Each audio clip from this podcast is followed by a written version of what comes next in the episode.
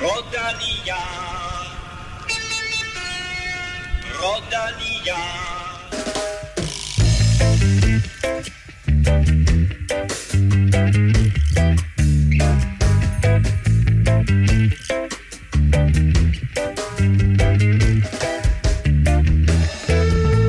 Måske vildeste start på Tour de France i mands minde tog en kæmpe drejning, da Jonas Vingegaard satte Pogacar på femte etape, og sloveneren slog tilbage på dagens 6. etape. Det ligner en fabelagtig udgave af turen de næste 17 dage. Og dermed velkommen til ikke to, men en fabelagtig ekspert, nemlig dig, Kim Plessner. jo, tak.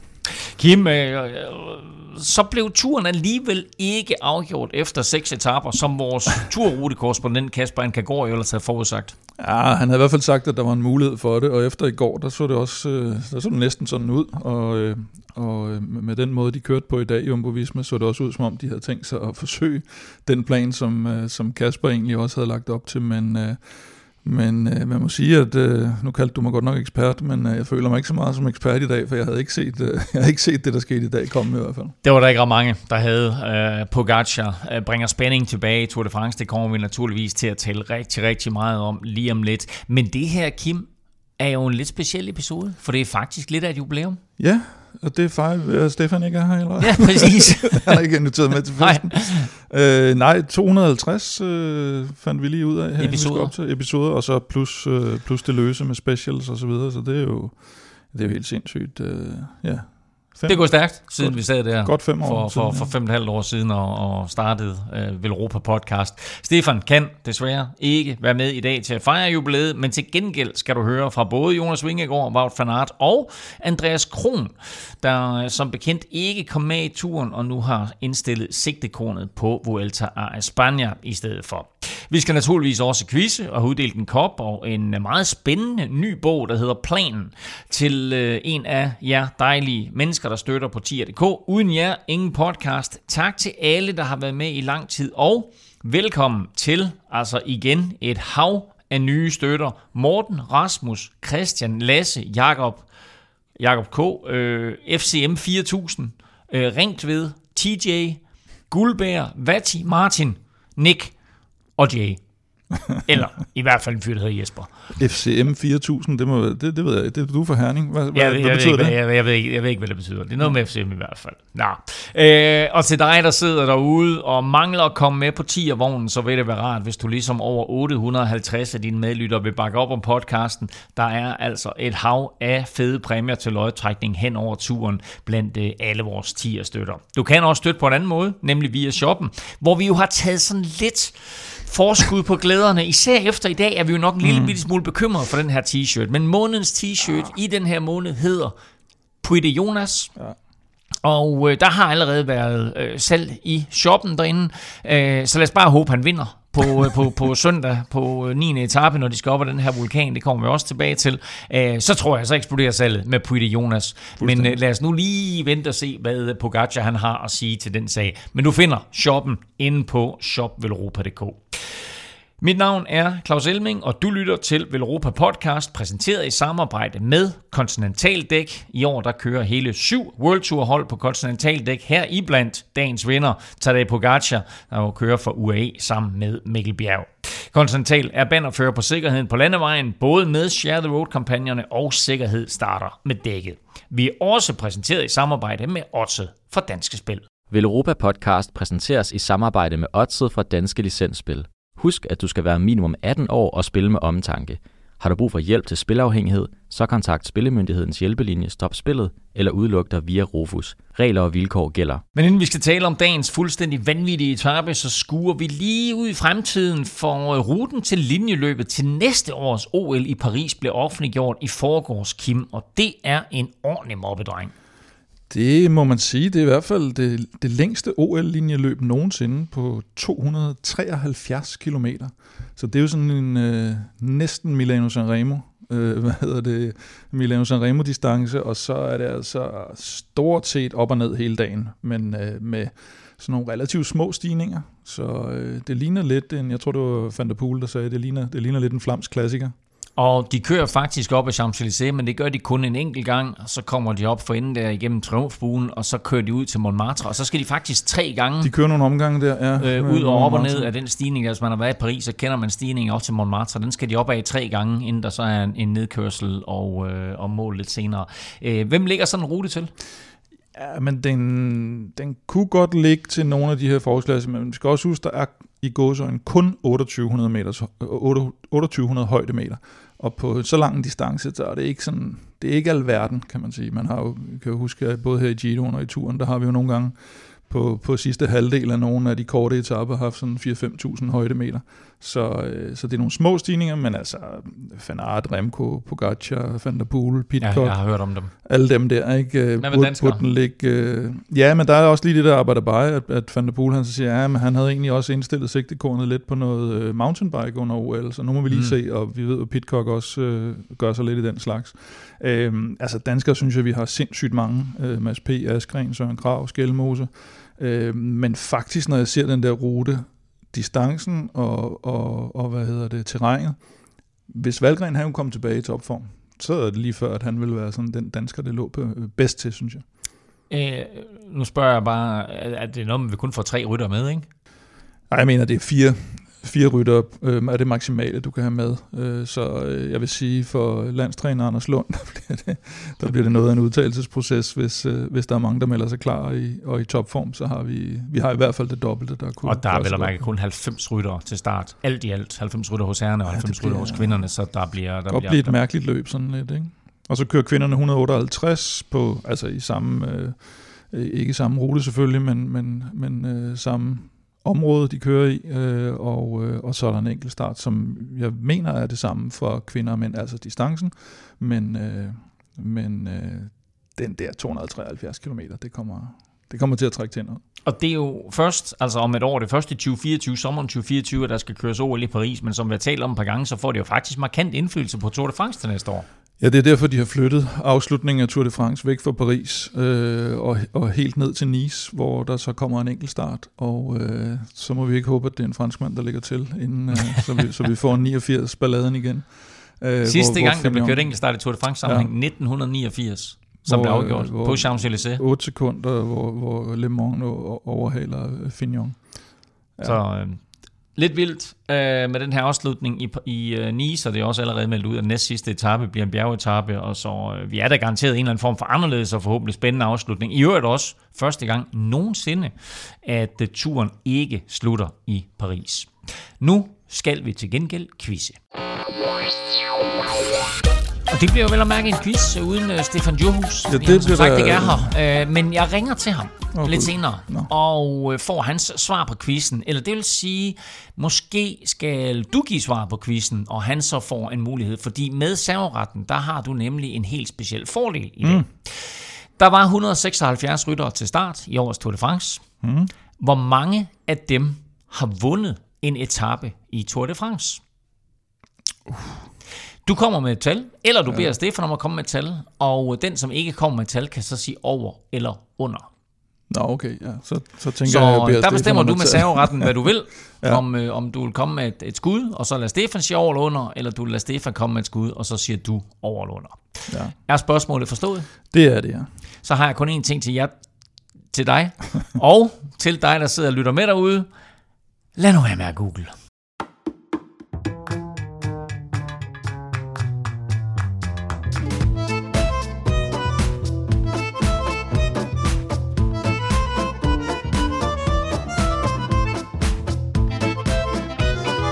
Vi er ikke nu inde i Tour de France, og vi har allerede fået et par helt store slag mellem Jonas Vingegaard og Tadej Pogacar, således også i dag på 6. etape, hvor rytterne kun skulle op af et, eller kun skulle køre 145 km, men der både var Tourmalet og bjergafslutning på Cotarec på programmet.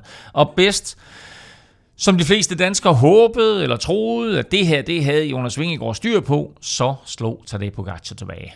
Jamen, jeg havde godt forudset det. yeah, right. Nej, den havde, jeg havde simpelthen ikke, øh, jeg havde ikke set den komme. Jeg havde måske set, at han, at han kunne følge med. Øh, Man så efter, efter Tourmalet, at, øh, han, at Jonas ikke fik skidet ham der, og tænkte, "Nå, men okay, fint nok. Øh, og så, øh, så, så, så kunne de måske bruge det til noget andet. Man kunne selvfølgelig godt se når man så etappen i dag, at de angreb, Jonas Vingegaard sat ind på Pogacar, havde ikke samme bund, som de havde på Marie Blanc i, i går. Så, så det var det, man kunne se undervejs. Men jeg havde stadigvæk, jeg havde ikke regnet med, at Pogacar ville køre fra ham til sidst. Han kunne måske have vundet i. Han vinder jo altid spurten mod, øh, mod mm. Vingegaard, kan man sige, når de kommer sammen til mål stort set. Så, så den mulighed havde jeg selvfølgelig set, men jeg, jeg, jeg, havde, ikke, øh, jeg havde simpelthen ikke set, at han, øh, at han lige frem kørte fra ham. Som Dennis Ritter sagde i dagens, under dagens etape, de er kommet til mål, eller de er blevet 1 og 2 seks gange. Mm. Øh, Jonas Vingegaard og Pogacar, der fører Pogacar altså 5-1. Ja. Så øh, han, han vinder, når de kommer samlet til mål. Jonas blev selvfølgelig et af sidste år, hvor han kørte fra Pogacar, han så blev, blev to et godt stykke efter. Øhm, altså, forløbet, Kim, der må vi bare sige, det her års Tour de France har budt på altså, ja, fire super fede etapper, så, så to spurter, der er sådan lidt so-so. Ja, specielt den ene, ja. Men ja. altså, øh, vi går sådan to og en halv meget, meget spektakulære uge i møde. Ja, det er der ingen tvivl om. Det var, altså, om noget, så var det jo i hvert fald godt for løbet, at, øh, at, at Pogacar han slog igen. Fordi det, det er jo ikke andet 24 timer siden, der sad vi og diskuterede om, om, øh, om vores udsendelse i dag skulle handle om, at det var dårligt planlagt af ASO, at de havde lavet så hård en start, at, øh, at der var nogen, der kunne slå knockout allerede inden i den første uge, og så skulle vi sidde og kede os resten af turen. Øh, så det her, det var jo, hvis man ikke er dansk fan, så var det jo absolut det bedste, der kunne ske for Tour de France. Det virkede til, at Jumbo Visma havde store planer for den her 6. etape, og de har lagt en god plan, men de lidt glemte, at Tadej Pogacar altså også kører rimelig stærkt opad. ja, man kan sige, og det, det er jo det, vi har snakket om, at øh, som, som Kasper Inkergaard også sagde i vores, øh, vores rute, ruteoptakt, at der var nogle muligheder med det her med at sende, sende nogen ud i, øh, i, i forkøbet, ligesom de faktisk gjorde i går også. Og øh, man må sige, at øh, Wout van Aert, han var, han var klar for start. Han kørte fra kilometer 0, og, øh, og så skulle han ud og ligge der, og så skulle de have timet det her med, at han skulle op over Tourmalet, og så skulle han bruges hele vejen ind. Og så skulle Jonas så sætte et angreb ind på Tourmalet, sætte Pogacar, fint nok, hvis han bare sætter ham øh, måske 30 sekunder, fordi så vil han så have øh, Van Aert op foran, og han kunne så eskortere ham frem til den næste stigning, til, til måske endda et endnu større forspring. Problemet var så det, at, at de angreb, som, som Jonas satte ind, øh, øh, som sagt ikke havde den samme bund som i går, og så også det tidspunkt, det bliver sat ind på, er faktisk, efter de kommer op til den her by, La Manche, mm. hvor der er ret stejl ind i byen. Og, og hvis han skulle sådan angribe, ligesom han gjorde på Marie Blanc, så var det nok sådan et sted som der. I stedet så angriber han på et sted lidt længere oppe i bjerget, hvor der er lidt fladere. Det er måske også, fordi han ved, at han ikke har, ja, altså, har benene hvis, eller sådan noget. Hvis man har kørt det stykke, så ved man, at de der 4 km fra La Mochie opad, det, det, det er de stejle, og det kan godt være, at det lige er en kende stejlere i La Mochie, men da han angriber, jeg ved ikke, om, om, om Sepp Kuss er færdig, men jeg sidder og tænkte, skulle han have beholdt Sepp Kuss og taget ham med op over toppen, og så har jeg haft både Wout van Aert og Sepp Kuss på den anden ja, side. Ja, men det er klart, at i det, han, i det han angriber, så angriber han jo ligesom han gør.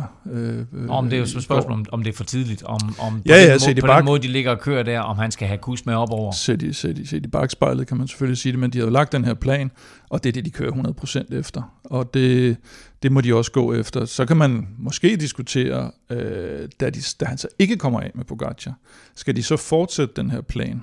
Hen mod sidste stigning med Wout van Aert, eller giver den mening, når de har, har Pogacar siddet. Men der har de jo igen sikkert vurderet, jamen altså, nu har vi fået kørt ham træt, og, der kom, mm. og den sidste stigning var, mm. var, var der også plads til angreb, det så man jo, det, det lavede ja, ja. Pogacar.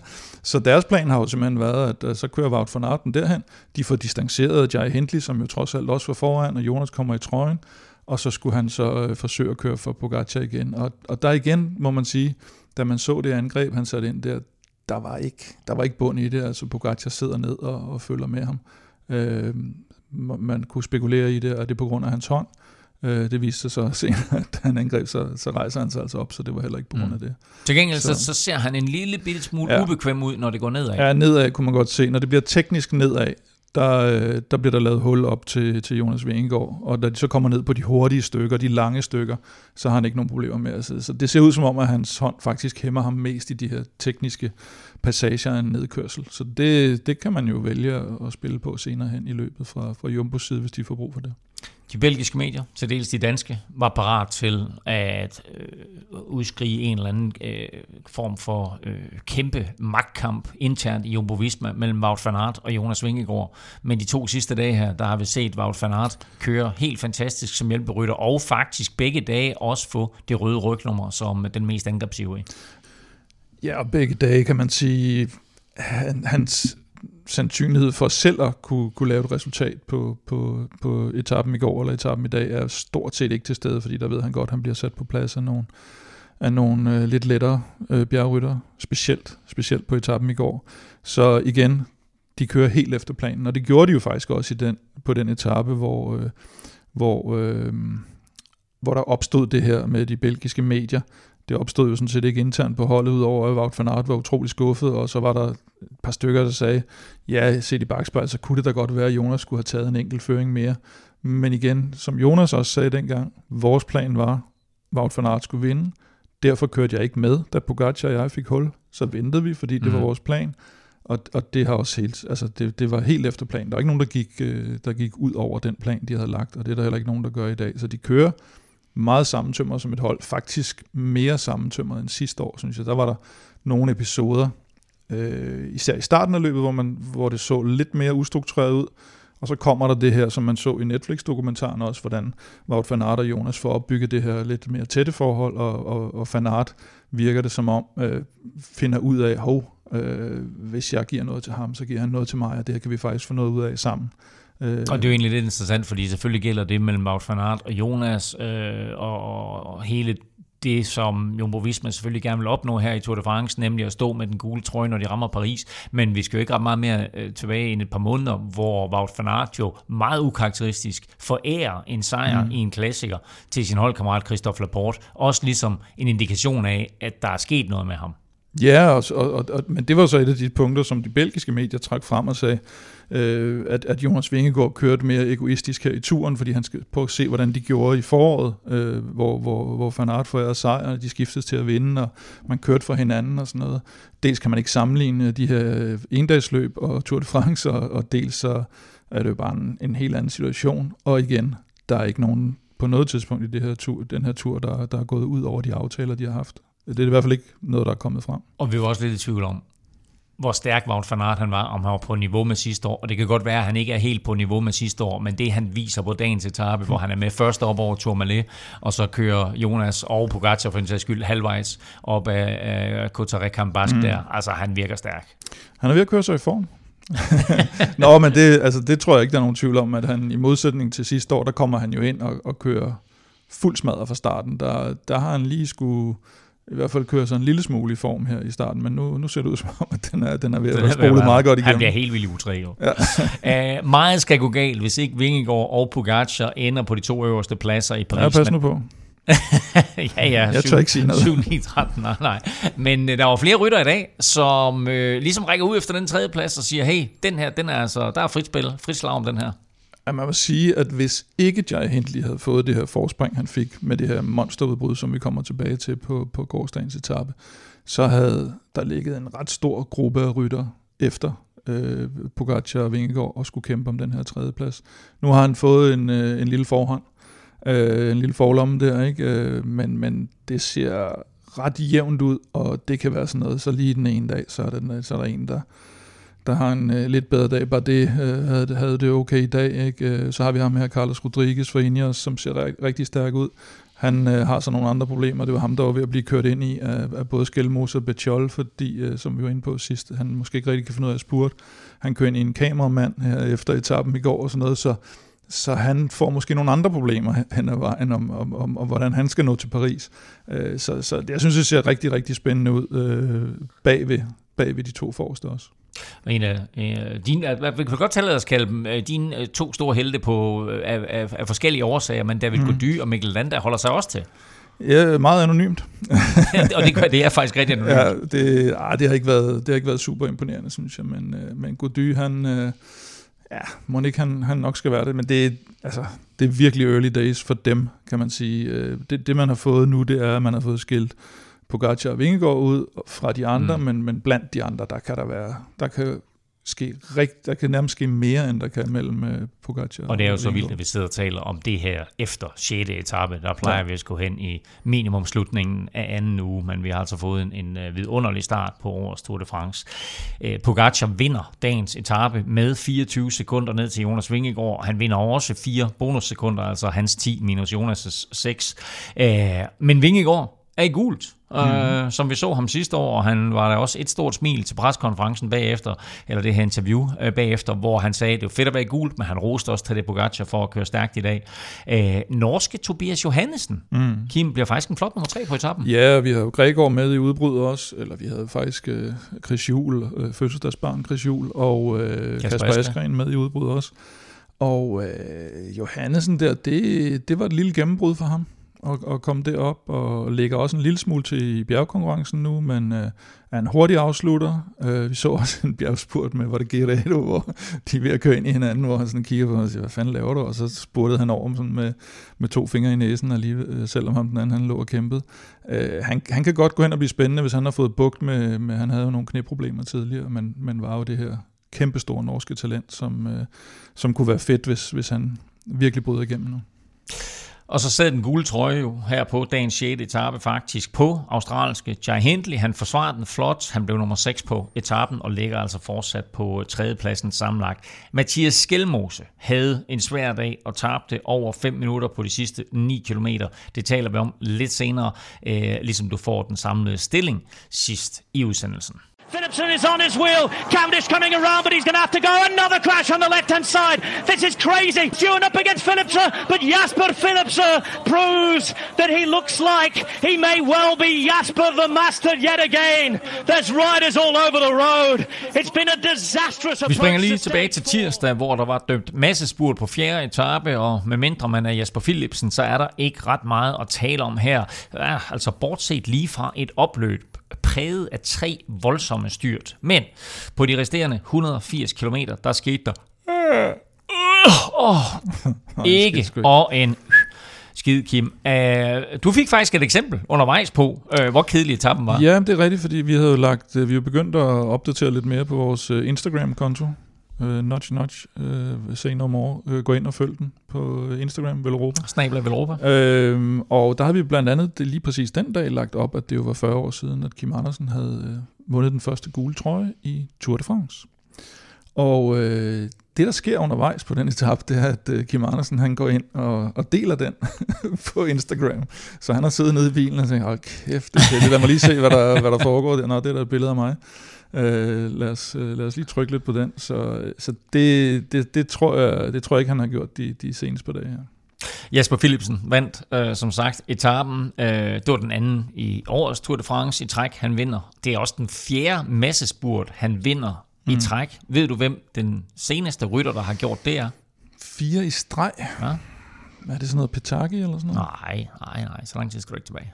Så skal vi ikke tilbage. Og... Nå, Cavendish? Nej. Nej, heller ikke Cavendish. No. Han er tysker. Nå, det, det er en tysker. Castle Middle. Uh, Castle Middle, ja. ja. Marcel Kittel, fuldstændig korrekt. Uh, hvad vil du ellers sige om den her langgaber? Jamen, øh, det var jo meget det samme, kan man sige, som forrige. Øh, Van der Poel leverede øh, det perfekte lead-out. Øh, Caleb Ewan og Phil Bauhaus kom igen på podiet.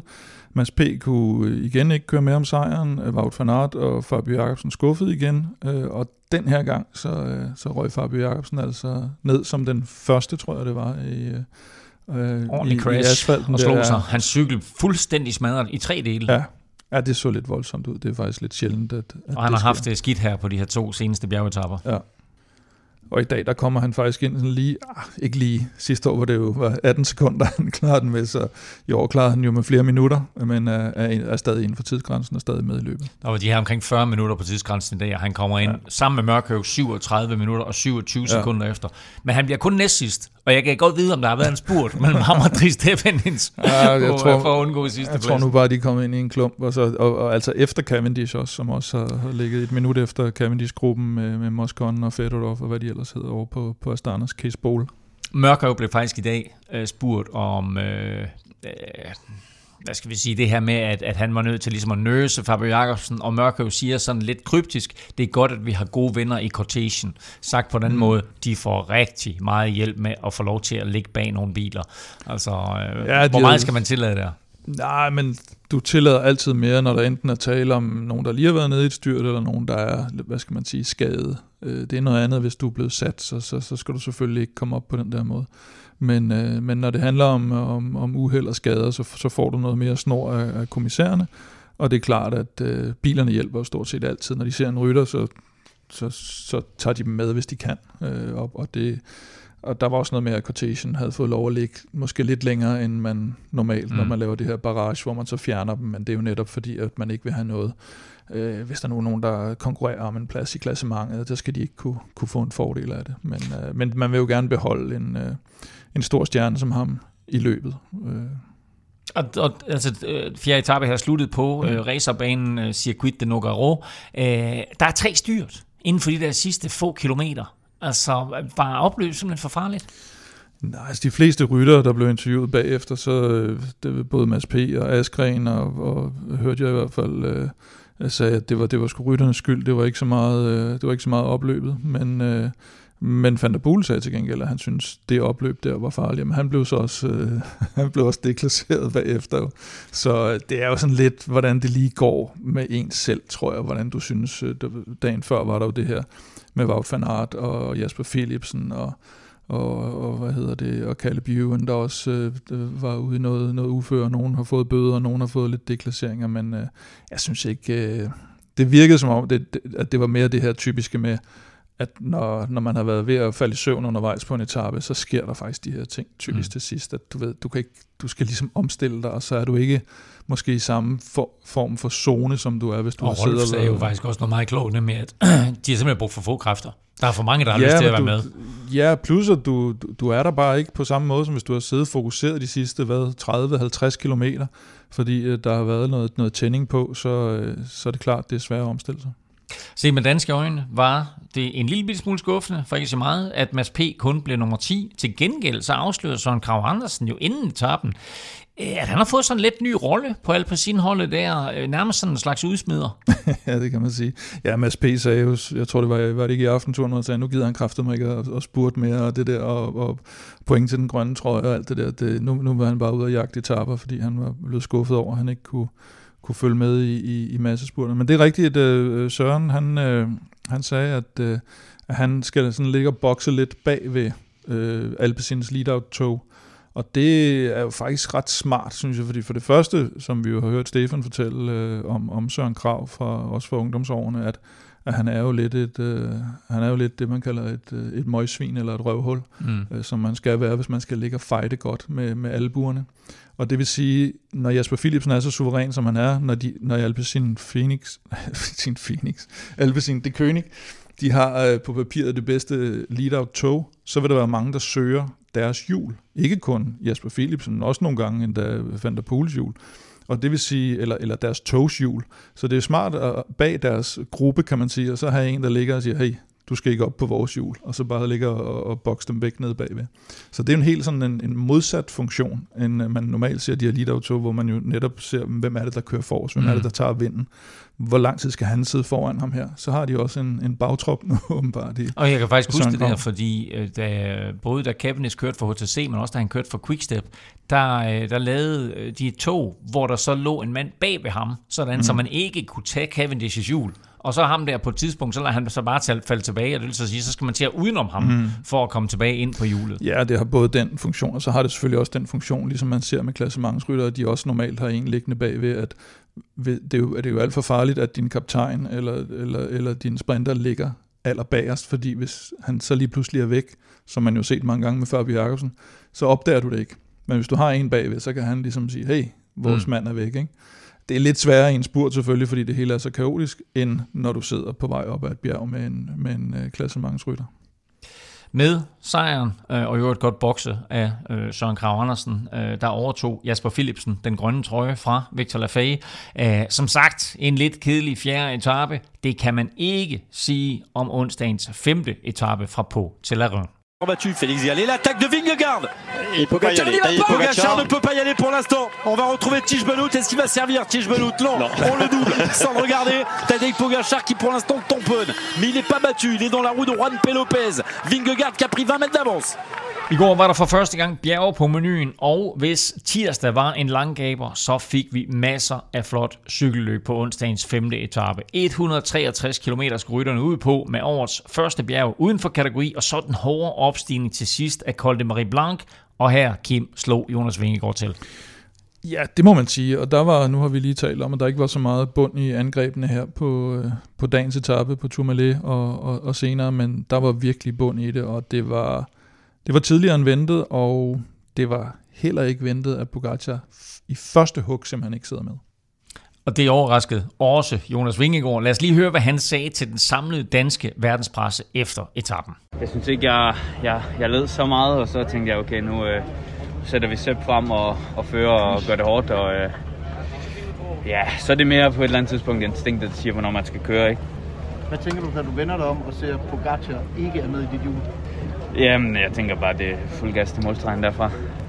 Fuld gas til toppen først og fremmest, og derefter så selvfølgelig på nedkørslen, men uden at tage alt for mange øh, risici. Og ja, så derefter var det det flade, og der handlede det jo bare om at, at køre så stærkt som muligt igen. Og det er Jai Hindley, der får en gule trøje. Er det i virkeligheden den perfekte situation for dig at tage tid på Pogacar, men at I ikke skal ud og forsvare en trøje i morgen? Ja, det kan man måske godt sige. Uh, jeg vil ikke lyve, jeg vil gerne føre trøjen, det er da ikke det, men uh, måske det er bedre ikke at skulle forsvare føretrøjen i morgen.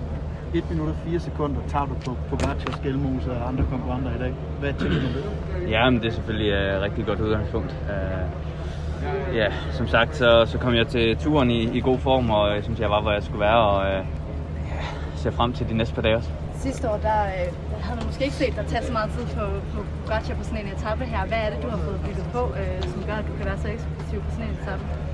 Ja, men jeg tror bare generelt, at mit niveau er højere i år. Uh, jeg synes, at jeg er bedre på, ja, specielt på de, på, på de kortere stigninger. Uh, så, så det er måske det. Ja. Det her indbyrdes styrkeforhold mellem jer lige nu, hvordan ser du det efter den her etape? En ting er i dag, og, og, og det kan jo helt klart være, at de har jo ligesom to kaptajner, så det kan være, at de prøver at spille noget ud på et tidspunkt. Uh, så det må vi ligesom uh, se. Uh, de ser stadigvæk stærke ud, og uh, ja, vi må se uh, de kommende dage. Er du overrasket over, hvor stærk du er i forhold til Pogacar? Ja, det synes jeg, jeg var lidt overrasket over, at, uh, at uh, ja, der kun skulle, kun skulle et hug til, hvis man kan sige det. Uh, ikke at uh, ja, det skal lyde overlænt overhovedet. Uh, men jeg synes, at benene de var rigtig gode hele dagen, og uh, ja, derfor tænkte jeg egentlig bare, at nu, nu giver jeg det et skud. Og vi må bare give Jonas ret, Kim. Altså, øh, han var godt kørende onsdag. det må man sige. Han havde sådan der, og det er også det, han siger, man, han, han mærker det jo selv. Jeg tror, at måske lige præcis den der del havde de nok ikke øh, planlagt lige fra etappestarten. Der er det nok mere sådan, hvordan udvikler etappen, så der kom det her store udbrud sted, og hvordan har han det på, på stigningen. Og så, øh, nu ved jeg godt, det, det er normalt, at Stefan der har de her vatudregninger og, og tider, han, han, han sidder og kigger lidt efter. Det er godt, er mig. Nej, men det... og, øh, og han har også været det derinde på, at han har et, et tårnhøjt niveau, og det må man sige, at øh, de har estimeret hans, øh, det her watt per kilotal til 6,92 i, i den effort, han laver det, og det er altså så snart du nærmer dig bare, nogenlunde nærmer dig noget, der hedder syv, så er det, så er det meget voldsomt, og han, han sætter også en enorm rekord på det her øh, Marie Blanc stigning med, med lige under 21 minutter, halvanden minut, halvanden minut hurtigere end, øh, end i, i 2020. Det man så skal sige, det var, at der er også en række andre ryttere længere nede, som øh, alle de her, der ligger og kæmper om podiepladser og top 10, de slår også Pogacars rekord.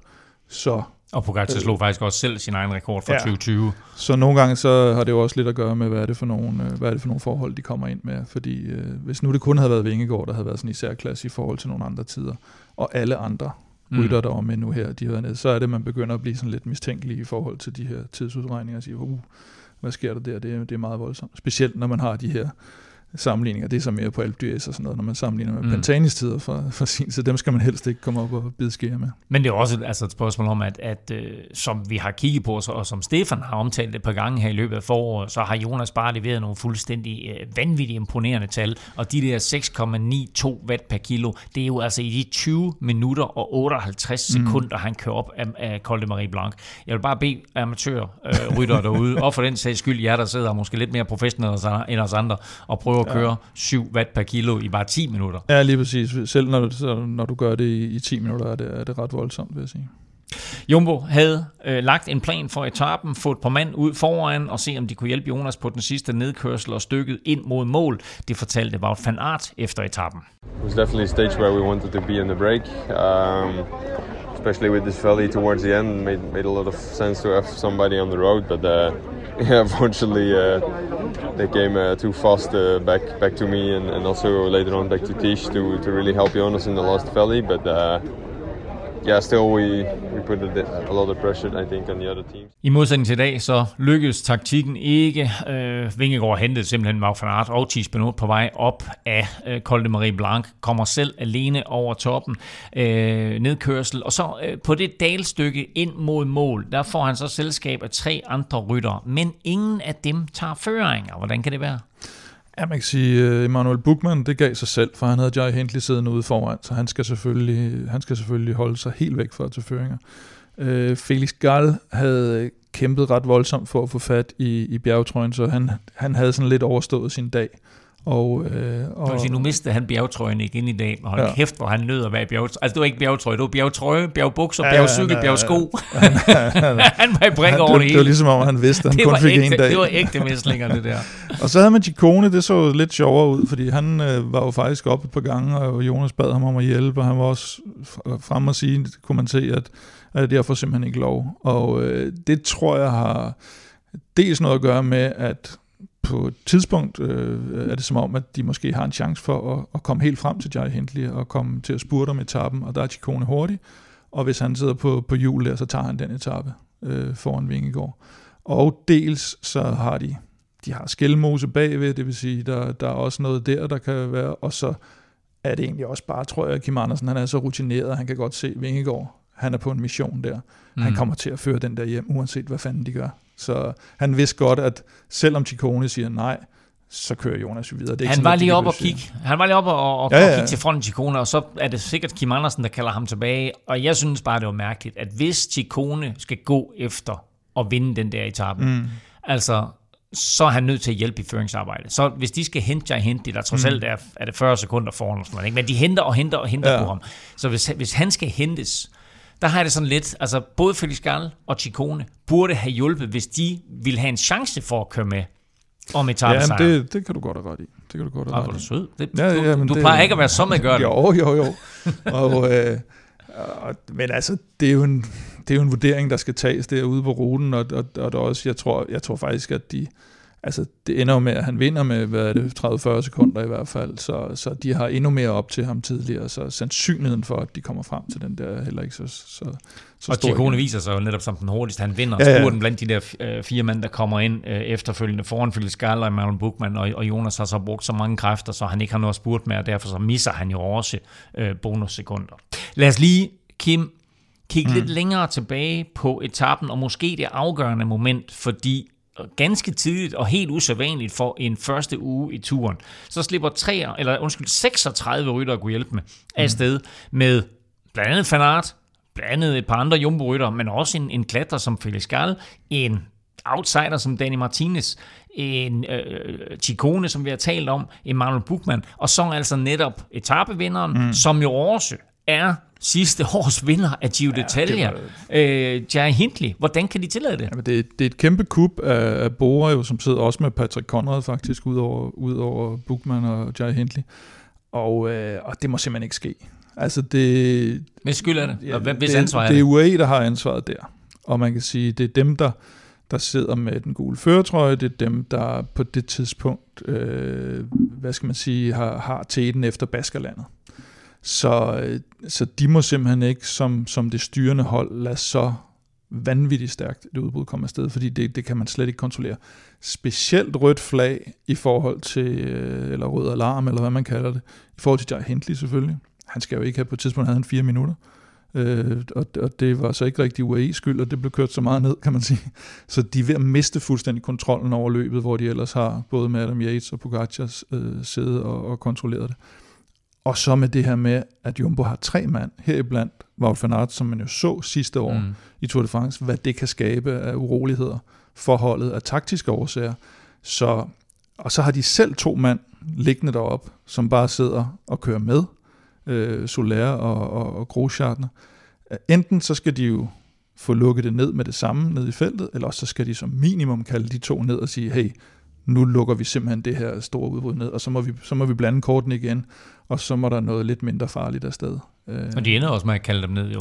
Ja, det gør de meget sent, ikke? Så, og der har de allerede mistet kontrollen, og så er det lige pludselig Jumbo, der begynder at overtage. Det har, ikke, det har sådan set ikke noget at gøre med, om Jonas er stærkere på bakken, eller på, på, på bakken, på, på, på, bakke. på Marie Blanc, ja. end Pogacar, om han kan følge med i lige det hug.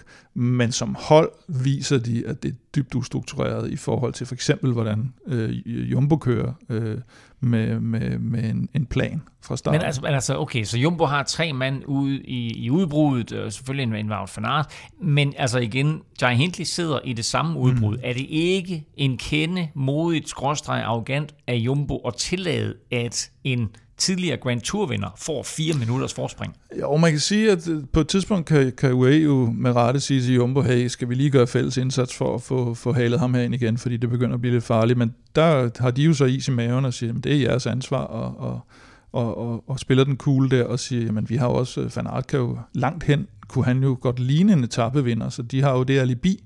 Og siger, vi, vi skal jo ikke køre, vi skal jo ikke køre Van Aert ind, det er klart. Så, så på den måde spiller de den fuldstændig mm. perfekt. Og, øh, Tror, tror du, de er ved at blive en lille kende nervøse, for at tage Hindley sad derude med sådan en kæmpe forspring? Jeg kan sige, nu, nu har de jo set, at, at Jonas måske godt kan køre fra ham, så, men, men, men det, det er ikke sådan noget, man bare skal lade... Altså det er jo klart, hvis lige pludselig han får 10 minutter eller sådan noget, fordi øh, folk slipper tøjlerne eller bliver kørt helt bag om dansen, men de fik i hvert fald gjort det, at de fik UAE til at køre sig selv i smadret. Øh, så, så på den måde lykkedes stort set alting på nær det der med timingen lige op på, på stigningen der, der ikke, lige, der ikke helt ramte, også med Cheese Benot, der bliver, der bliver hentet øh, lige lidt for tidligt, men, øh, men ikke, ikke imponerende way, og det, det, det, det bliver lidt det her, øh, man også så på, på den der anden etape, hvor Mikkel Bjerg begynder at sidde og og, og kører måske lidt for stærkt i forhold til, hvad holdkammeraterne vil, at, at, at de nærmest sådan har taktikmødet ude på, mm. på ruten, i stedet for, at de har en plan fra starten. Så er det næsten ligesom om, at de her sportsdirektører, de siger til dem, jamen I kører lige ud, og så finder I ud af det derude, ikke? Og det er også meget den måde, Pogacar kører cykelløb på. Men, ja, og, og, og vi kan jo vende tilbage til lidt senere omkring styrkeforhold mellem Jumbo mm. og, og, og UAE, men det er jo det der med, at Pogacar har været meget alene de gange, han har vundet, ja. og at, at UAE så er kommet med et hold nu du her ser, i år, jamen, som du, måske er en, en kende ustruktureret. Ja, men nej, men, altså på papiret har de jo nogle stærke ryttere, men igen, og det talte vi jo om helt i vores optakt også, øh, hvor vi også øh, øh, lavede noget om styrkeforholdet. Øh, men det er som om, at faktisk en dag som i dag, hvor de ikke har ansvaret, der er de bedre, fordi så, er der ikke, altså, så skal han ikke bruge sit hold til ret meget. Mm. Han brugte jo ikke sit hold til rigtig nej, noget. Og, og de der her er næsten bedre, end hvor de forsøger at lave noget holdmæssigt, som så smuldrer. Hans hold blev i dag nærmest brugt til at køre Adam Yates tilbage ind i, øh, i klassementet. Uh, det, var, det var meget sjovt at se den der kæmpe gruppe med 3-4 UAE-ryttere forrest. Ja, og fire enige også på et tidspunkt også. Fire enige også, ja. Etappen, set med danske øjne, var super, super dejlig. Jonas Vingegaard nappede 1 minut og 4 sekunder på Tadej Pogacar, mens uh, Jai Hindley overtog den gule førertrøje. Kim i øvrigt som den første Aussie siden... Ron Dennis. Det er rigtigt. Nå. Du har googlet. Nej, men jeg så faktisk en statistik på det. øh, på mit Ved du hvornår? Uh, 15 pis. Jeg tror, det er 14. Tror, Nå, det er, er, det, er, det, er, det, er, det, er, det, er det 15? Er jeg det, kan sige de andre. Jeg kan sige alle de andre også jo. Utrecht, kan du det? Næsten. Alle, alle de andre Aussies i Matthews, Gerrans, O'Grady, Cattle Evans, Phil Anderson. Er der flere? Jeg ved det ikke. Jeg tror ikke, der er flere. Så, nej. Måske en mere. Skarpt. Ja, men jeg havde set den der, så den tæller ikke. Godt, det ikke var quizzen. Han vandt etappen, Jai Hindley. Han har endnu ikke opnået at vinde en Velropa Cup, men det er der faktisk en af jer dejlige støtter, der gør nu. Og vi trækker også vinderen af vores første bog, Planen. Øh, Kim, fortæl lige lidt om det her, for det er en lidt spændende bog. Ja, men det er jo den her bog, der har fulgt Jumbo og Jonas Vingegaard øh, i, i tre år, inden han, han vinder turen sidste år. Og nu må vi se, om deres plan den, øh, den så om, går hjem i år. Om, om planen holder men, i år. Men her har man jo i hvert fald et, øh, et, øh, et, en intro til, hvordan de, øh, de lagde en plan for, og så på, på sigt var det jo dengang, de startede med bogen, og så kom frem til den triumf, de havde med, med Vingegaard sidste år. Så det, den tror jeg sagtens, man kan, den kan man jo sagtens læse, uanset hvordan det går. Jo. Planen hedder bogen. Vi har fire styk til lodtrækning her under Tour de France. Den første skal vi have trukket lige om lidt. Stefan har faktisk in absentia foretaget ja. lodtrækningerne, så vi skal lige have kopvinderen først, Kim. Øh, Europa Cup. Øh, Øst, Østrup Møller. Østrup Møller. Vil jeg få det til? Ja, det tror jeg. Det tror jeg, du har ret i. Østrup Møller vinder en kop. Tillykke til dig, Østrup Møller. Tak for støtten, som jeg kan se har stået på i næsten faktisk over tre år. Ja. Så tusind tak, og på tide, at du selvfølgelig også vinder. Og så skal vi have fundet dagens første vinder af en bog. Og han har været med et par år, kan jeg se der, og det er Claus Harder. Det er Claus Harder? Ja, det er simpelthen Claus Harder. Kender du Claus? Nej, det gør jeg ikke.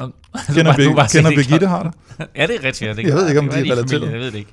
Uh, hey, Claus og øh, Østrup Møller, øh, kæmpe stort tillykke med jeres præmier. Øh, husk, at vi i næste udsendelse, som er på mandag, trækker lod om den næste super lækre Laser Kineticore hjelm. Og vil du deltage i lodtrækningen om præmierne og naturligvis en kop, så er det jo nemt at være med og støtte os på tier.dk. Beløbet er valgfrit, og du donerer hver gang vi udgiver en ny podcast. Og når du så donerer, så deltager du altså i lodtrækningerne, og vi gør det jo på den måde, at for hver femmer, du donerer, der får du et lod i puljen, så jo større beløb, jo flere lodder, og dermed altså større chance for at vinde. Du finder link både på velropa.dk og på tier.dk. Tillykke til Claus og Østrup Møller, og kæmpe tak for støtten til alle.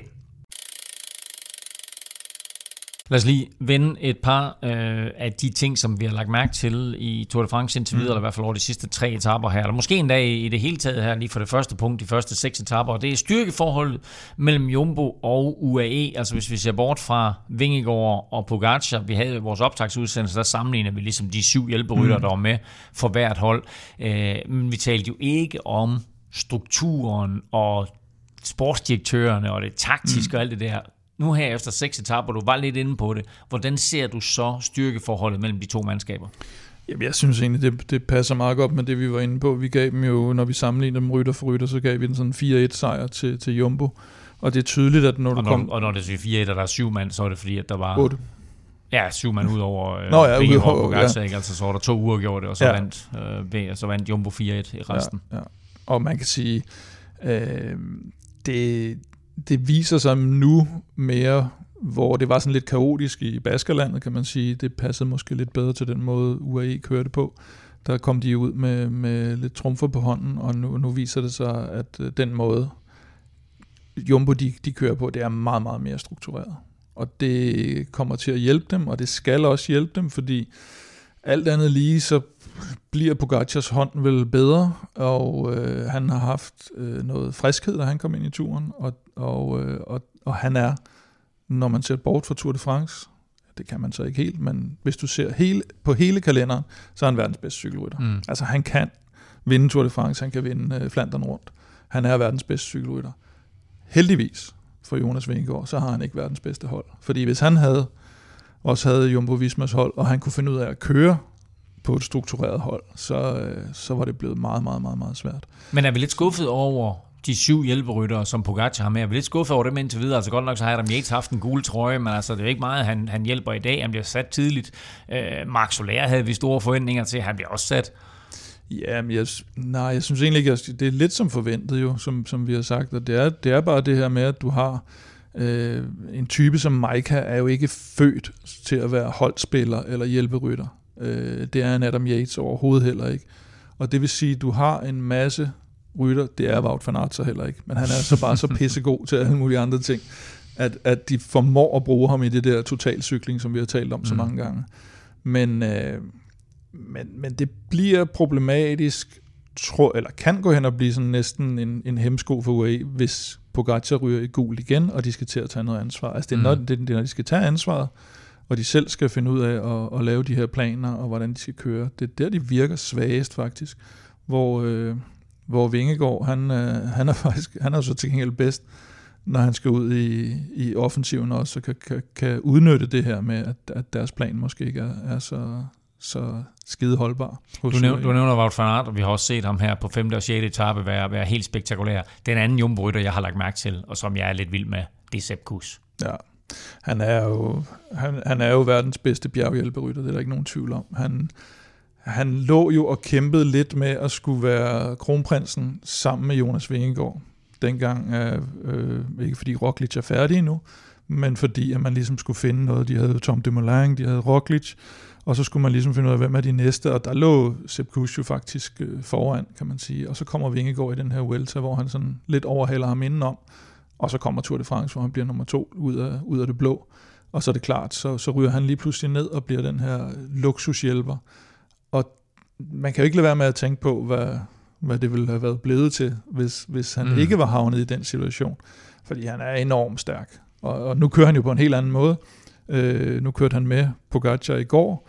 Øh, I dag, der, der lægger han sig så ned i den her, eller lægger sig ned, men han var nok også lidt træt i, i den, og så der følger han med dem. Så, og han ligger top 10 samlet nu. Så, øh, og det er som hjælperytter. Så, så det, det, Vi har tidligere set Ineos øh, have to mand på podiet. Altså hvis, ja. hvis Sepp Kuss ville, øh, kunne han være en podiekandidat. Han kommer, ikke, han, han kommer helt sikkert ikke til at gøre det. Nej, men. nej, altså man kan sige, han er jo i hvert fald en af de, han er måske den, han er i hvert fald top 5 af de stærkeste i bjergene, og du har stort set ikke noget enkeltstart i den her tur. Og det er enkeltstart, der er det går opad. Ja, og, og, og lige præcis. Så, så hvis der var en tur, han kunne, han kunne gøre det i, så var det formentlig den her. En anden, som øh, vi havde store forventninger til og forhåbninger for, det var Mathias Skelmose. Han har holdt sig til på de første fem etaper, det så mm. rigtig godt ud. Han øh, kom også til mål i går sammen med Pogacar. I dag, der går det galt for Skelmose. Han har problemer på Tourmalet, øh, og hvor han bliver sat, man kommer tilbage på nedkørslen, og så op af den sidste Cotaré øh, Cambask der må han slippe, og det må han altså med 10 km igen, og mm. han taber 5,5 minut på de sidste 9 km til den der gruppe ja. efter Vingegaard og Pogacar. Ja, han taber 8 minutter til, til Pogacar. Øh, jamen, jeg, man sidder og ser det, og så sidder man også og tænker, kan, kan vide, altså der er, jo, der, er jo, der er jo mange muligheder for, hvad der kan være gået galt, inden man, man hører fra ham selv bagefter. Det kan være, øh, at han bare han, ikke havde ben, eller, jamen, man, øh, eller man rammer Tourmalet. Ja, lige præcis. Det har jeg prøvet. Slitage. Ja. Altså, han er, vi talte jo om det med ham inden, at øh, han havde prøvet at køre en Giro, der røg han ud nærmest på tredje etape, så var, så var det klasse mange færdig. Så skulle han ned nu, og det, det handler om nu, det er at måle sig med, hvor står han i forhold til de andre. Mm. Han kørte der fantastiske Schweiz rundt. Nu skal han se, hvordan han kan måle sig med de andre i turen. Så det kunne også bare være, han, vi, jeg spekulerede lidt over, om det kunne være varmen, fordi at de havde meldt sådan noget 28 grader. Han har sagt lidt om, at, at han har det ikke alt for fedt, hvis det bliver alt for varmt, men 28 mm. grader i dalen og, og 16-19 grader men, på men, kan næsten øh, ikke Vi er ikke ret lang øh, tid efter, at etappen er slut, der melder Little Trek øh, PR-team faktisk ud, at han har haft ondt i ryggen Lige efter præcis. det styr, som han fik ja. i går, eller hvor han styrte i går. Og det er jo selvfølgelig også en af de ting, man sidder og tænker på, men igen, så, tænker man, eller så, så var meldingerne også på det jo, at det havde ikke haft nogen betydning. Han sagde det selv, at, og det, det, troede, det, det, troede han, det sagde han inden etappen. Ja, at øh, det, det, tro, det, var, det virkede som sådan et uh, uskyldigt styrt, i modsætning til, til det, som uh, Quinn Simmons, hans holdkammerat, havde. Øh, så, så man tænkte, det, det er det nok heller ikke jo, så, så, så vi sad jo og var sådan lidt spændt på, men, men det kom så frem, at at han var sådan en, en smule blokeret i ryggen, da han sad og skulle op af, og det ved jeg alle, der jeg har tror, prøvet. En smule er underdrevet. Ja, og, og alle, der har prøvet det, øh, når de skal, skal op ad et bjerg, de ved godt, at øh, det er ikke det aller, aller nemmeste. Han sagde, at han havde ondt i hele venstre side, ja. og at han op ad Tourmalet havde mere ondt i ryggen end i benene. Og man har, man har også lidt ondt i benene at køre op ad Tourmalet, ja. Så det, på den måde er det selvfølgelig ærgerligt, fordi han har faktisk set godt ud på de andre etaper. Han lå han lige, det så ud som om han var sådan en, en måske femte, sjette bedst eller sådan noget af dem, der kørte op af, ikke? Og, og det lignede måske en, en, en fornuftig top 10 placering, hvis han kunne holde det niveau. Øh, nu, nu har han så selvfølgelig røget ud af det. Og så er det jo, som der også blev talt om inden turen, at øh, hvis det så kikser med klassementet, så må man sadle om, og det var han også inde på i, i interviewet bagefter. Men beslutningen det, sagde han var ikke endelig taget Det er selvfølgelig ikke, men, men, det, han, men det kommer han åbnede muligheden for, ja. at at, øh, at han nu skal køre efter etaper, og selvfølgelig hjælpe, hjælpe Mads P. på, på de etaper, som han gerne vil. Og det er det, der kommer til at ske, fordi det giver selvfølgelig ikke nogen mening, at, øh, at han skal køre klassement, når han ligger nummer 21, eller hvad det er, og næsten 9 minutter efter. Øh, det, så, skal, så skal han jo selv ramme et eller andet udbrud i jagten på en etape, og så få sådan et Guillaume Martin øh, øjeblik, hvor han så lige pludselig mm. er tilbage, fordi der ikke er nogen, der kigger efter ham, fordi han er kommet så langt bagefter. Det kan selvfølgelig godt ske, men det er ikke med det sigte, han vil gå i udbrud nu det vil være for at vinde en etape, som man selv siger i anden eller tredje uge. Og hvis han kommer så over det med ryggen og, og, og venstre side, så er det også en, en gylden mulighed for ham, for formen den er helt klart til stede. Fabio Jacobsen er stadigvæk med i Tour de France. Det er næsten det mest positive, man kan sige om Quickstep i øjeblikket, fordi hverken turen her indtil videre mm. har været særlig positiv for dem, og de har deres forår som sådan heller ikke. Hvad sker Nej, deres sæson, altså, det er klart, at, at når, når, hvis vi går ind i den her diskussion eller debat, så, så vil der komme nogen og sige, at de har 32 sejre i den her sæson, og de ligger i hvad, top 5 af dem, der har vundet flest cykelløb. Så øh, selvfølgelig er de et af verdens bedste cykelhold, og de har haft øh, fin succes. Men hvis man prøver at analysere lidt ned i resultaterne, og ser på, hvad det er for nogle cykelløb, de har vundet, og hvor det er, de måske helst selv vil vinde, og hvad det er for nogle øh, ting, deres sponsorer helst vil have, de skal vinde, så har vi jo haft et forår, hvor de i brostensløbene var mere eller mindre fraværende. Det er et kæmpe, kæmpe problem for et hold som, øh, som Quickstep, øh, fordi deres sponsorer netop er fra, fra hjemlandet, Belgien og Flandern, og det er der, de, de meget skal præstere. Så var der lagt op til den her, eller så redder, ligesom sidste år, så redder Remco dem med en sejr i Liège. Der er lagt op til den her store duel mellem Remco og Roglic i Gino'en. Der må øh, Remco så udgå på grund af corona så kommer det heller ikke til at, at ske. Det er den målsætning, de havde der. Og så øh, skal de så til at køre, køre Tour de France her, og øh, Alaphilippe er på vej tilbage, skal være kaptajn. Fabio Jacobsen kommer med. Der har været en lille smule snak om det her med Tim Melier, skulle han med i stedet for. Fabio Jacobsen får reddet den lidt med et par etappesejre i Belgien rundt.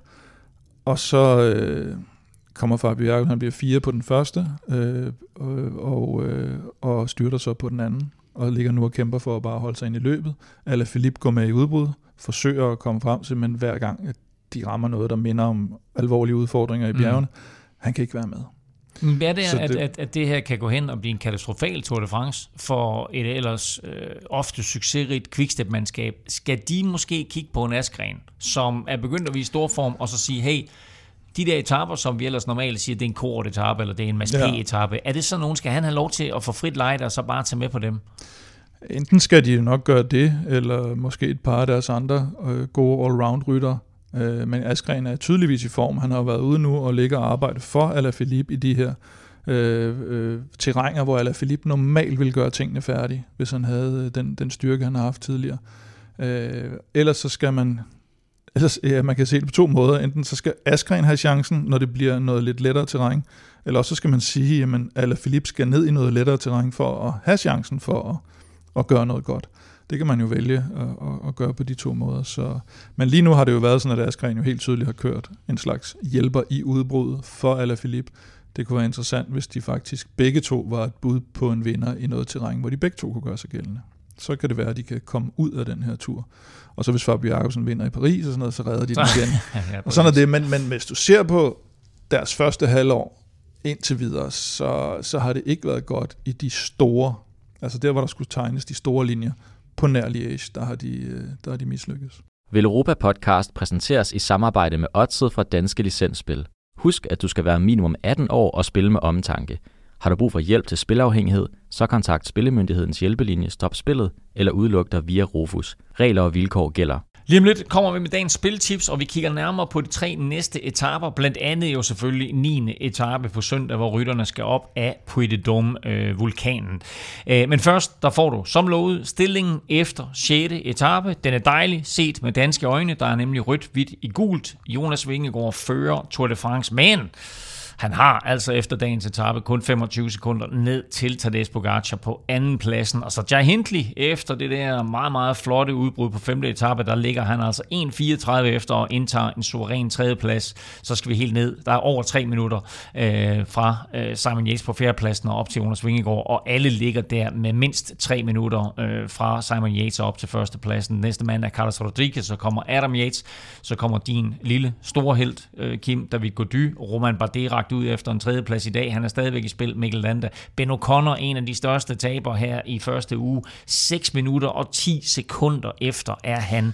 Men han ligger øh, stadigvæk 12, og i forhold til, hvor mange problemer han har haft, det er egentlig ret imponerende. Ja, men han, han, han vil tilbage på podiet ja, i år, eller tilbage og tilbage. Han, han vil have sin første podieplads i år. Der er altså et, et stykke vej op. Og så altså Mathias Skelmose, en ærgerlig dag her øh, i dag torsdag, taber 5,5 minut øh, i forhold til de nærmeste konkurrenter, og er nu nummer 21 8 minutter og 47 sekunder efter Jonas Vingegaard. Øh, vi kan også lige nævne, at den prikkede trøje, som skifter lidt hænder i øjeblikket. Øh, Nelson Paulus havde den op, øh, den, den prikkede trøje, så mistede han den til Felix Gall, men øh, i dag der var han altså i udbrud og samlede nok point sammen til, Og at han igen er i den prikkede. Egentlig også underligt, så glad Felix Gall var for den prikkede, at de lader Nelson Paulus komme afsted. Og at Felix Gall ikke er med. Ja, lige præcis. og at hans holdkammerater ikke kører efter at score Ja, nogle præcis. point og Det stjæle de point for Nelson Paulus. Det, det det, var- det, gav, det gav ingen mening. Men nu ved vi da det mindste, at Felix Gall har hele sættet. Ja. Så ja, øh, lad os lidt kigge frem mod øh, de her tre meget interessante dage, hvor der jo øh, reelt set godt kunne stå rødt og hvidt øh, på, på podiet, øh, øverst på podiet flere gange. Og normalt er det jo Stefan, der gennemgår etaperne, men øh, i hans fravær, der gør vi lige noget andet, og det er at spille den bid af vores store rutegennemgang med Kasper Nkagård, hvor han kigger frem mod 7., 8. og ikke mindst 9. etape. Og jeg minder lige om, at han gør altså det her uden noter. Vi begynder meget naturligt med fredagens 7. etape til Bordeaux, hvor Kasper ikke forventer vind. Det er jo klart, altså ude fra Biscayen der, som sagt, kan der godt komme vestenvind, men det er faktisk en etape, som drejer mere ind i landet, inden den kommer tilbage ud mod Bordeaux. Øhm, og der plejer ikke at komme noget sidevind, når de kører dernede, øh, af en eller anden mærkelig grund. Det burde kunne være blæsende. Så det tror jeg ikke på, men, men en stor, flot boulevardsprint i Bordeaux. Og så 8. etape. Jamen, 8. etape er, er også på papiret en sprinteretape øh, til Limoges, men lidt mere balanceret. De sidste 70 km er der faktisk 1000 højdemeter øh, på små veje, som igen går op og ned og til højre og venstre, hvor jeg godt kan forestille mig, at det kan være lidt svært at holde snor i et udbrud. Så er så spørgsmålet, hvem der er stukket afsted inden for etappen, er er sådan relativt flad inden da. Øh, men men det, det kan godt blive lidt mere spændende at se på. Så slutter den med en lille, en lille bakke de sidste 500 meter, så vidt jeg husker, Mm. op i Limoges. Som Så Mads P, i- tænker vi. Ja, men det, jamen, det, det er absolut. Altså Mm. øh, en 3-4 procent eller sådan, det ligger sgu rimelig godt til ham. Sådan, så er den kaldt 8. etape. Mads P. Det er en lørdag, så kan man jo... Vi skulle, øh, vi skulle næsten have sat en dansker på alle etaperne Ja. frem til nu. Hvilken Det dansker? føler Dagens lidt, dansker. øh, Det her det er jo fredag og lørdag med de to sprinteretapper der. Så kommer søndag. Og den bliver vild, fordi for første gang i 35 år, der er vulkanen Puy de Dôme med. Og ikke mindst jo den her vanvittige afslutning. Hvem vandt i øvrigt på Puy de Dôme sidst, den var med? Øh, Col du Johnny Vels? Eller? Col, Col de Johnny Vels. Johnny Vels var quiz-svaret for et par uger Ja. siden. Ej, den er- Øh, men altså, ja, er Dôme øh, er jo i sig selv en, en, en flot og spektakulær stigning, men de sidste, er det 3 eller 4 kilometer, er jo fuldstændig vanvittige. Ja, 4,5. Altså etappen øh, går sådan op, lidt op og ned gennem forbakkerne til Massif Central hele dagen, mm.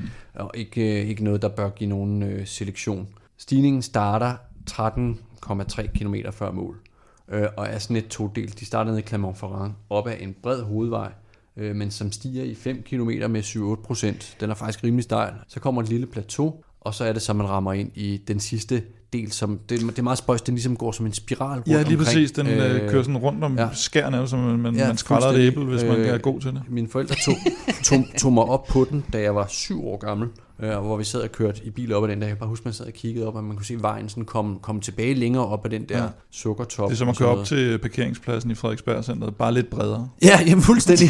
Og lidt mindre lava. Fed sammenligning. øhm, øh, der kommer ikke til at være tilskuere på de sidste 4,5 km, mm. øh, fordi vejen er vanvittigt smal. For en 10-11 års tid siden, der, øh, der valgte man at lukke den for biler, og så lavede man sådan en lille futtog til turisterne, hvor man tog den ene vejbane, og så lavede det hele vejen op til toppen. Øhm, så det er heller ikke en, en stigning, som cykelrytter normalvis har mulighed for at køre, og så en gang imellem bliver arrangeret, at man så kan få lov til at komme Mm. mm. ud og køre den, og i forbindelse med Dauphiné, øh, som jeg også tror, jeg nævnte, som startede i Clermont-Ferrand, så fik rytterne så lov til at komme ud og prøve at rekognosere Puy de Dôme. Ja. Men altså, øh, sidste 4,5 km, 11-12 procent. Igen, hvis man tager de der øh, watt-beregninger, der bliver lavet, så hvis Jumbo skal gøre det onde ved øh, Pogacar, så skal de gøre stigningen længere. Det vil sige, de kan ikke nøjes med bare at gøre den hård det sidste stykke, fordi så, så kommer vi inden for sådan en eller anden 20 minutters ramme, hvor Pogacar stadig er god. Så hvis de skal gøre det onde ved ham, så skal de gøre stykket ned fra Clermont-Ferrand op til plateauet rigtig, rigtig ledt og sætte hele kavaleriet ind, sådan at alle kommer frem til, til de sidste 4,5 km og gisper efter luft, og så får fyret Jonas af, og så skal han nok køre fra ham. Øh, men hvis ikke de gør det, mm. så, så bliver det for nem, eller relativt nemmere for Pogacar at sidde med. Har du, har du hørt, hvordan de vil undgå, at der kommer tilskuere op? At Nej. tilskuerne sniger sig ind. Nej. De sender øh, varmesøgende droner op, så, så de kan se, om, eller så de på, på, på den måde kan se, om der er nogen, der sniger kan sig. skyde, så. eller hvad? Nej, det tror jeg, det tror jeg ikke. Det var kun, på, det, det- er Frankrig, og der er gendarmer, Kun hvis det er kinesiske, Altså. Kim, dejligt øh, med lille genhør her med, med Kaspers gennemgang af etape 7, 8 og 9. Øh, Jeg glæder mig selvfølgelig til 9. etape, den kan vi lige vende tilbage til. Men 8. etape på lørdag, er det Mhm. stadigvæk Mads P-dag? Det er forhåbentlig Mads P. i dag, hvis, øh, hvis han kan få benene til at spille, og, og hvis han vil spurte efter det. Altså han var ude med den her lidt melding, måske sådan lidt i affekt over, at det ikke lige var kørt. Nej, men det er jo trods alt en etape, hvor man godt kan forvente, at nogle af de tungeste sprinter, de, øh, de Det er er, rigtigt, er med ja. hjem. Det var mere det her med, at det, det lød lidt på ham, som om, at nu vil han ud i udbrud for at lede efter den her etape, og Mm. ikke så meget det her med point. Øh, Men det er jo også en mulighed. Det er en, det er en Hammer, mulighed. Kort og Askren, de har jo før lavet sådan en, en triple der, hvor de stikker af sammen. Det er rigtigt, men man må sige, at afslutningen ligger også til ham. Man, det, der lidt af problemet er, at den ligger også ret godt til et par andre, specielt øh, Wout van Aert. Måske endda også lidt, hvis de kan blive enige om, om øh, Jasper Philipsen eller Van der Poel skal køre om den på, øh, eller skal køre for den på, på Alpecin. Øh, begge to har set fornuftigt ud, øh, når det går lidt opad. Så, øh, Og apropos Jasper Philipsen, altså, så er der jo øh, fredagens etape, øh, som bør ende i en, i en masse spurt. Øh, en, øh, hvad for mange ting, der bare lægger op til, at det skal Ja. ende i en, i en spurt. Øh, Er, er der nogen, der kan slå Jasper Philipsen? Det ser ikke sådan ud i øjeblikket, specielt også på grund af det lead-out, han får for Van der Poel. At, øh, at når han får det, så skal han spurte i øh, to sekunder nærmest, så han over stregen. Øh, det er sådan lidt, der er lidt sølvfad over det, øh, har været. Men nu må vi se, jeg synes øh, specielt Caleb Ewan har jo set, øh, set øh, rigtig, rigtig godt kørende ud. Hvis Jasper de Boist kommer, kommer tilbage fra sin, sin skade efter hans styrt, så får de et endnu bedre lead-out, og han har været tæt på, men det har også været historien om Caleb Ewan de seneste to sæsoner faktisk, lige Mm. ved næsten. Og så er der ham her, Phil Bauhaus. Jeg vil sige, ham tror jeg måske godt kan blive afløst lidt af noget, måske Dylan Rovnevæggen, hvis han begynder at finde sine ben, eller, eller, eller en, en anden uh, Cavendish, måske Mads P. endda. Uh, han er god, når det er lidt de her kaotiske spurter, som det jo lidt var, uh, de to, vi har haft indtil videre. Så, så hvis der er en, der skal sådan falde lidt væk, så er det nok ham, tænker jeg. Og så søndag, der kommer den. Vulkanen, Puy de Dôme. Altså, efter femte etape, der tænkte vi, sikker sejr til Jonas. Ja. Efter sjette etape, der tænker vi, af, det kan blive hvad som helst. Hvad skal vi forvente her?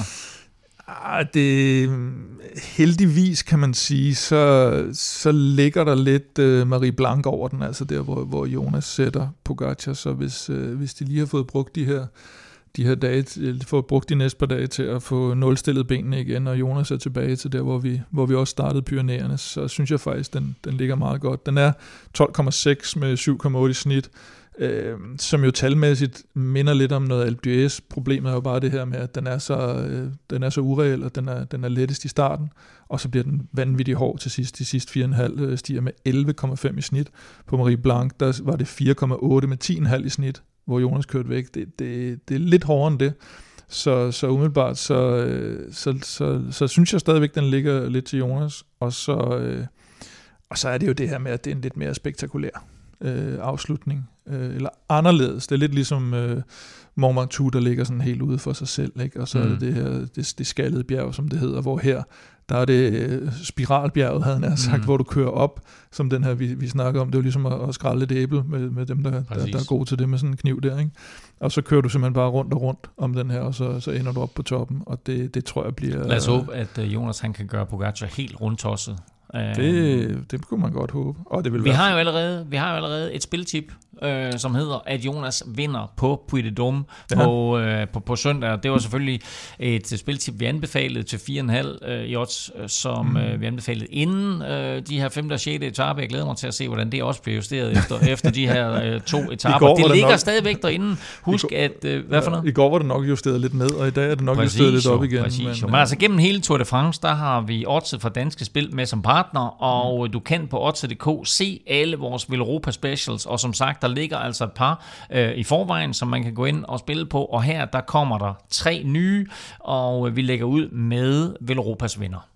Ja, vi skal måske sige, ligesom senest, så, så kommer oddsene først senere, fordi etappen er lige slut her i dag, og danske spil skal lige have lov at dissekere, hvordan det er gået, og derfor så vil de ikke komme og begynde at lave oddsene for, for de, de etapper, der, der er kørt færdigt, de er slut. Men øh, det vi gør, det er, at vi går ind, og så laver vi lidt noget øh, nationalfjendsk næsten, og siger, at øh, Wout van Aert, han vinder 8. etape. Wow, wow, wow, wow. Jeg troede, jeg troede 8. etape var Mads P-dag. Ja, øh, jeg synes, at øh, det vi har set fra Wout van Aert, og den øh, revancelyst, man normalt ser fra ham, den, øh, den kunne godt gå hen og, og blive udløst på den etape. Den ligger rigtig godt til ham. Den ligger meget bedre end syvende etape til ham, så jeg tror måske, at han måske endda helt hopper over syvende, og så øh, tager 8. eller også så, så træner han lige benene lidt på syvende, og så, øh, og så håber han på at vinde, vinde 8. Spændende. Uh, vi skal have Stefan Staltip. Stefan har jo simpelthen sagt, øh, har tidligere haft et øh, odds, der hedder Ineos vinder 0 etaper, mm. som jo stadigvæk står, eller stadigvæk er i spil. Mm. Og øh, nu siger han så, at de vinder holdkonkurrencen til gengæld. Og det passer måske egentlig meget godt, fordi der er jo nogle gange, hvis du ved, at du kan ikke rigtig køre efter andet, så kører du efter holdkonkurrencen. Vi så dem i dag ligge med fire mand i den her efterfølgende gruppe. Vi har set dem haft Danny Martinez, Omar Frejle ude. De har også en Castro Viejo, der, der kører rigtig godt faktisk. Uh, Jeg kan så. sige, at lige nu der er Jumbo Visma etter, og de fører mm. med et minut og 50 ned til Ineos Grenadiers. Ja. Og det er ikke sikkert, at Jumbo de bliver ved med at skyde de her folk ud i, i angreb. Og, og det ser ud til, at det skal være mellem de to, fordi så er der 10-0-9 ned til Brian Victorious. Ja.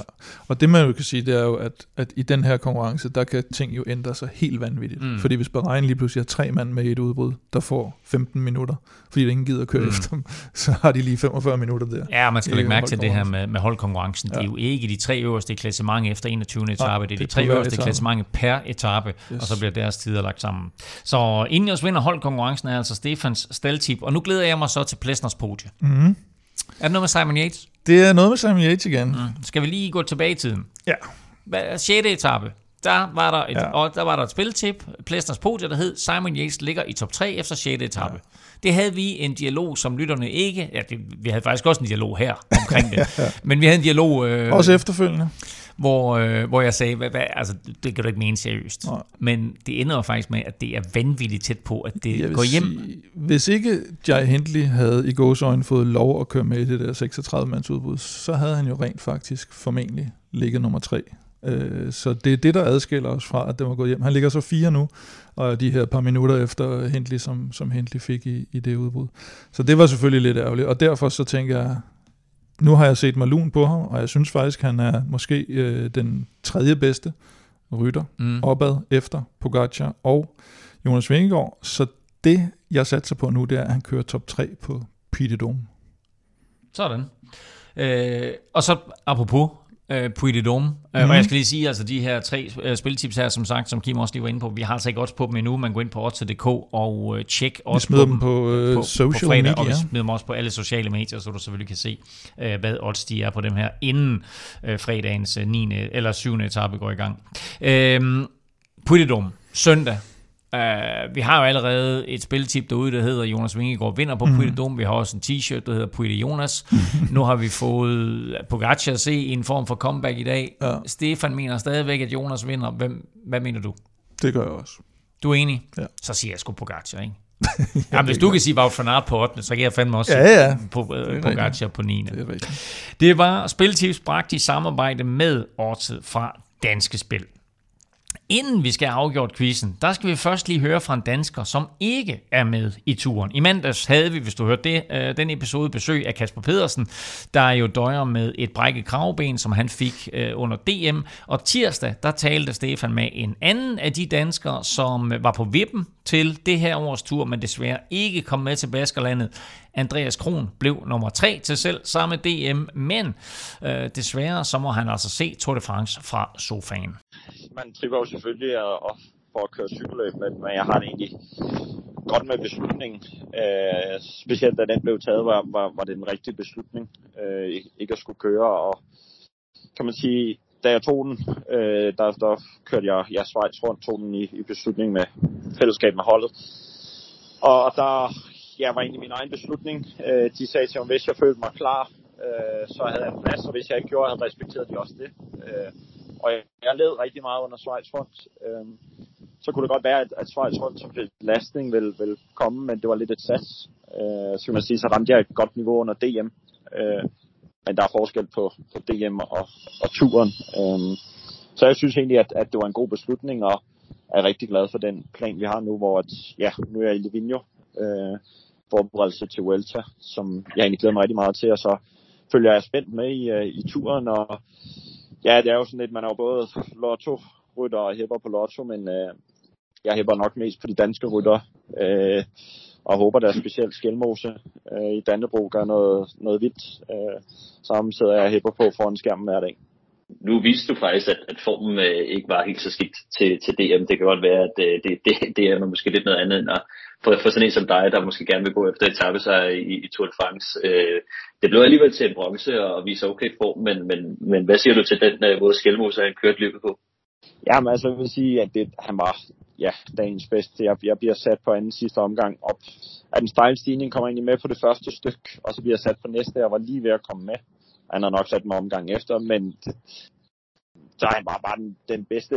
Øh, Søren kørte nogenlunde samme kørsel, og Søren fik krampe eller, eller bare koldet med omkring omgang igen, så han, han er bare sindssyg, og det er egentlig, kan man sige, når man ikke selv kan vinde, så er det fedt, at den bliver vist frem i turen, og så specielt med den kørsel, Skelmose har.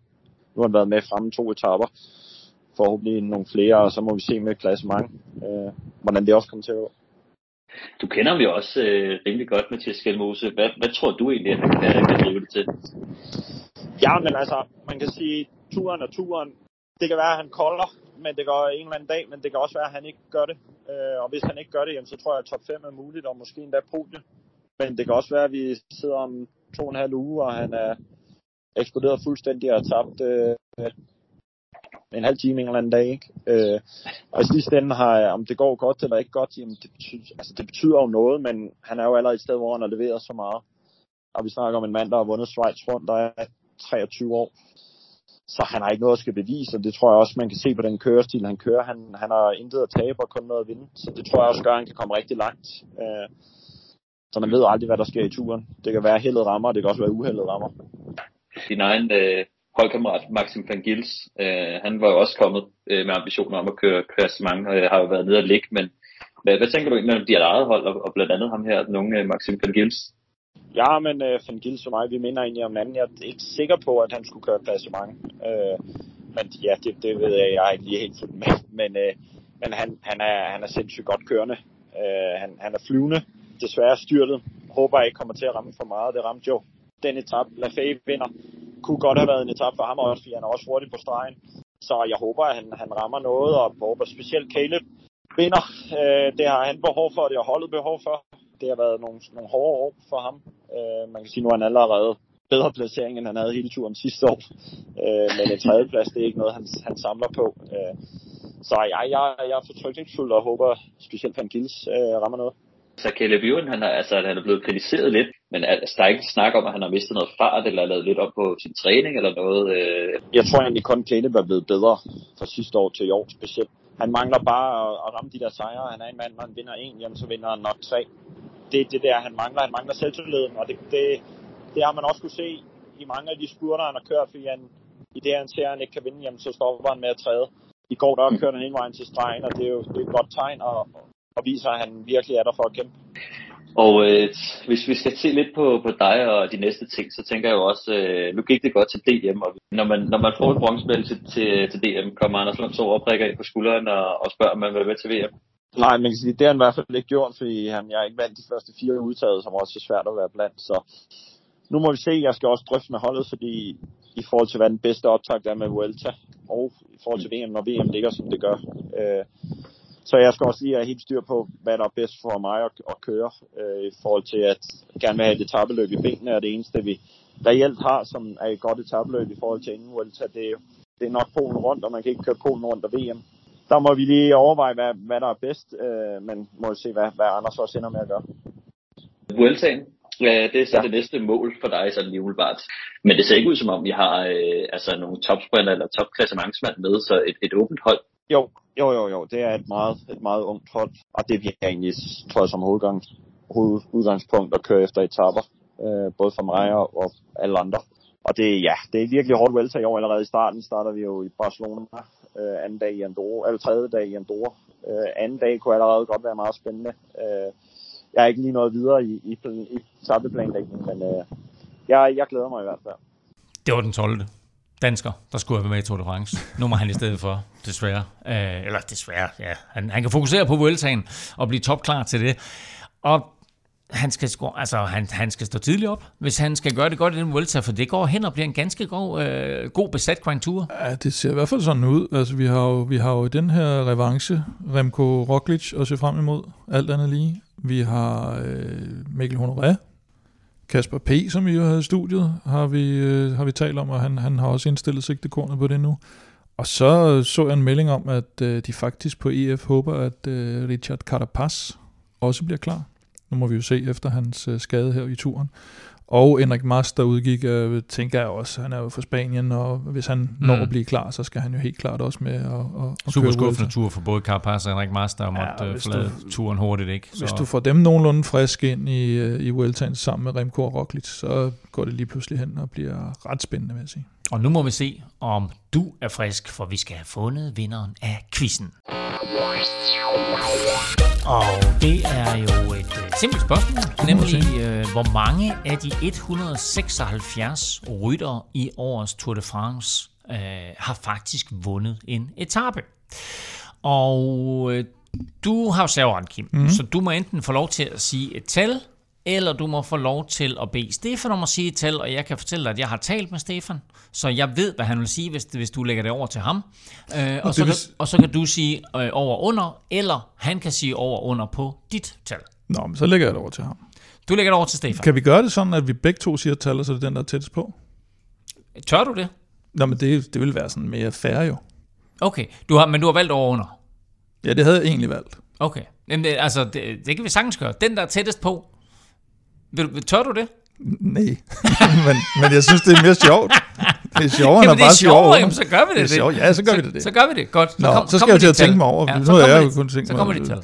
Det er der vel... Øh, hvad fanden har vundet det? Det er der vel... Øh, hvor meget var det? Der var 12 nationale mestre eller sådan noget, var der ikke? Det er der 15, der har gjort. 15? Nej, det er jo meget mere. Der, der er 22 hold. Ja, der er jo Med meget Tour de France. Ja. Godt. Der er jo meget mere end 15, ja. ja. Okay, så du får, du får et skud mere. Over 15, siger jeg. det, det vil jeg også gøre, hvis jeg var dig. Ja. Øh, så siger vi 30. Godt. Du siger 30? Ja, jeg siger 30. Og det er dit endelige bud? Ja, ja. Godt. Stefan siger 38. Okay. Jeg kan så fortælle dig, at Jai Hindley blev rytter ud af de 176, der har kørt, eller er startet i årets Tour de France. Ud af de 176, der startede i årets Tour de France, der blev Jai Hindley rytter nummer 51. Hold da kæft, mand. Med en etappesejr. Ah, det er jo helt vildt. I Tour de France. Jeg synes, man plejer at sige det der med, at der er jo nærmest ingen, der vinder en ja. etape i Men, turen. øh, og det er, det, er, det er ganske imponerende, at der faktisk er så mange i årets tur, der, wow. der det er har nærmest en tredjedel af rytterne. Så, så Stefan vinder et point. Ja, en frygtelig Så øh, bringer sig foran øh, 17-16, det hører, eller 17-15, det hører dog med til historien, at Kasper P. faktisk også har 17 point efter Nå, sin ja. sejr så, så de ligger lige. i, i, i mandags. Vi er tilbage på mandag øh, på turens øh, første hviledag, og øh, det er vi naturligvis med et tilbagekig på øh, de her tre af weekendens rigtig, rigtig fede etaper. Hvis du vil vinde en Velropa Cup eller en laserhjelm, øh, eller for en sags skyld bogen planen, så hop ind og støt os på tier.dk, og husk også juli måneds t-shirt, Puy de Jonas på shopvelropa.dk, og så må du altså meget gerne gå ind lige og give os nogle stjerner og en anmeldelse i din podcast-app. Øh, der er lidt langt mellem snapsene derinde, og vi savner jer, så øh, gå ind nu her, når du alligevel har din podcast-app åben, og så giver os øh, nogle stjerner og en anmeldelse. Det hjælper os altså til at komme ud til endnu flere cykelfans i det danske land. Indtil vi høres ved, der kan du følge Kim og Velropa på Twitter på Snablag Velropa. Stefan finder du på Snablag Stefan Djurhus, og undertegnet finder du på Twitter, Insta og Facebook på Snablag NFLming. Og husk også at følge øh, begge vores Instagram-konti. Den ene er selvfølgelig Velropa, og så vores super fede samarbejde med Velomandsholdet. Tak for nu. Tak fordi du lyttede med. Tak til vores partner Continental Dæk og Orte for Danske Spil. Og tak til alle vores støtter på tier.dk. Uden jer Ingen Velropa podcast. Alle, alle.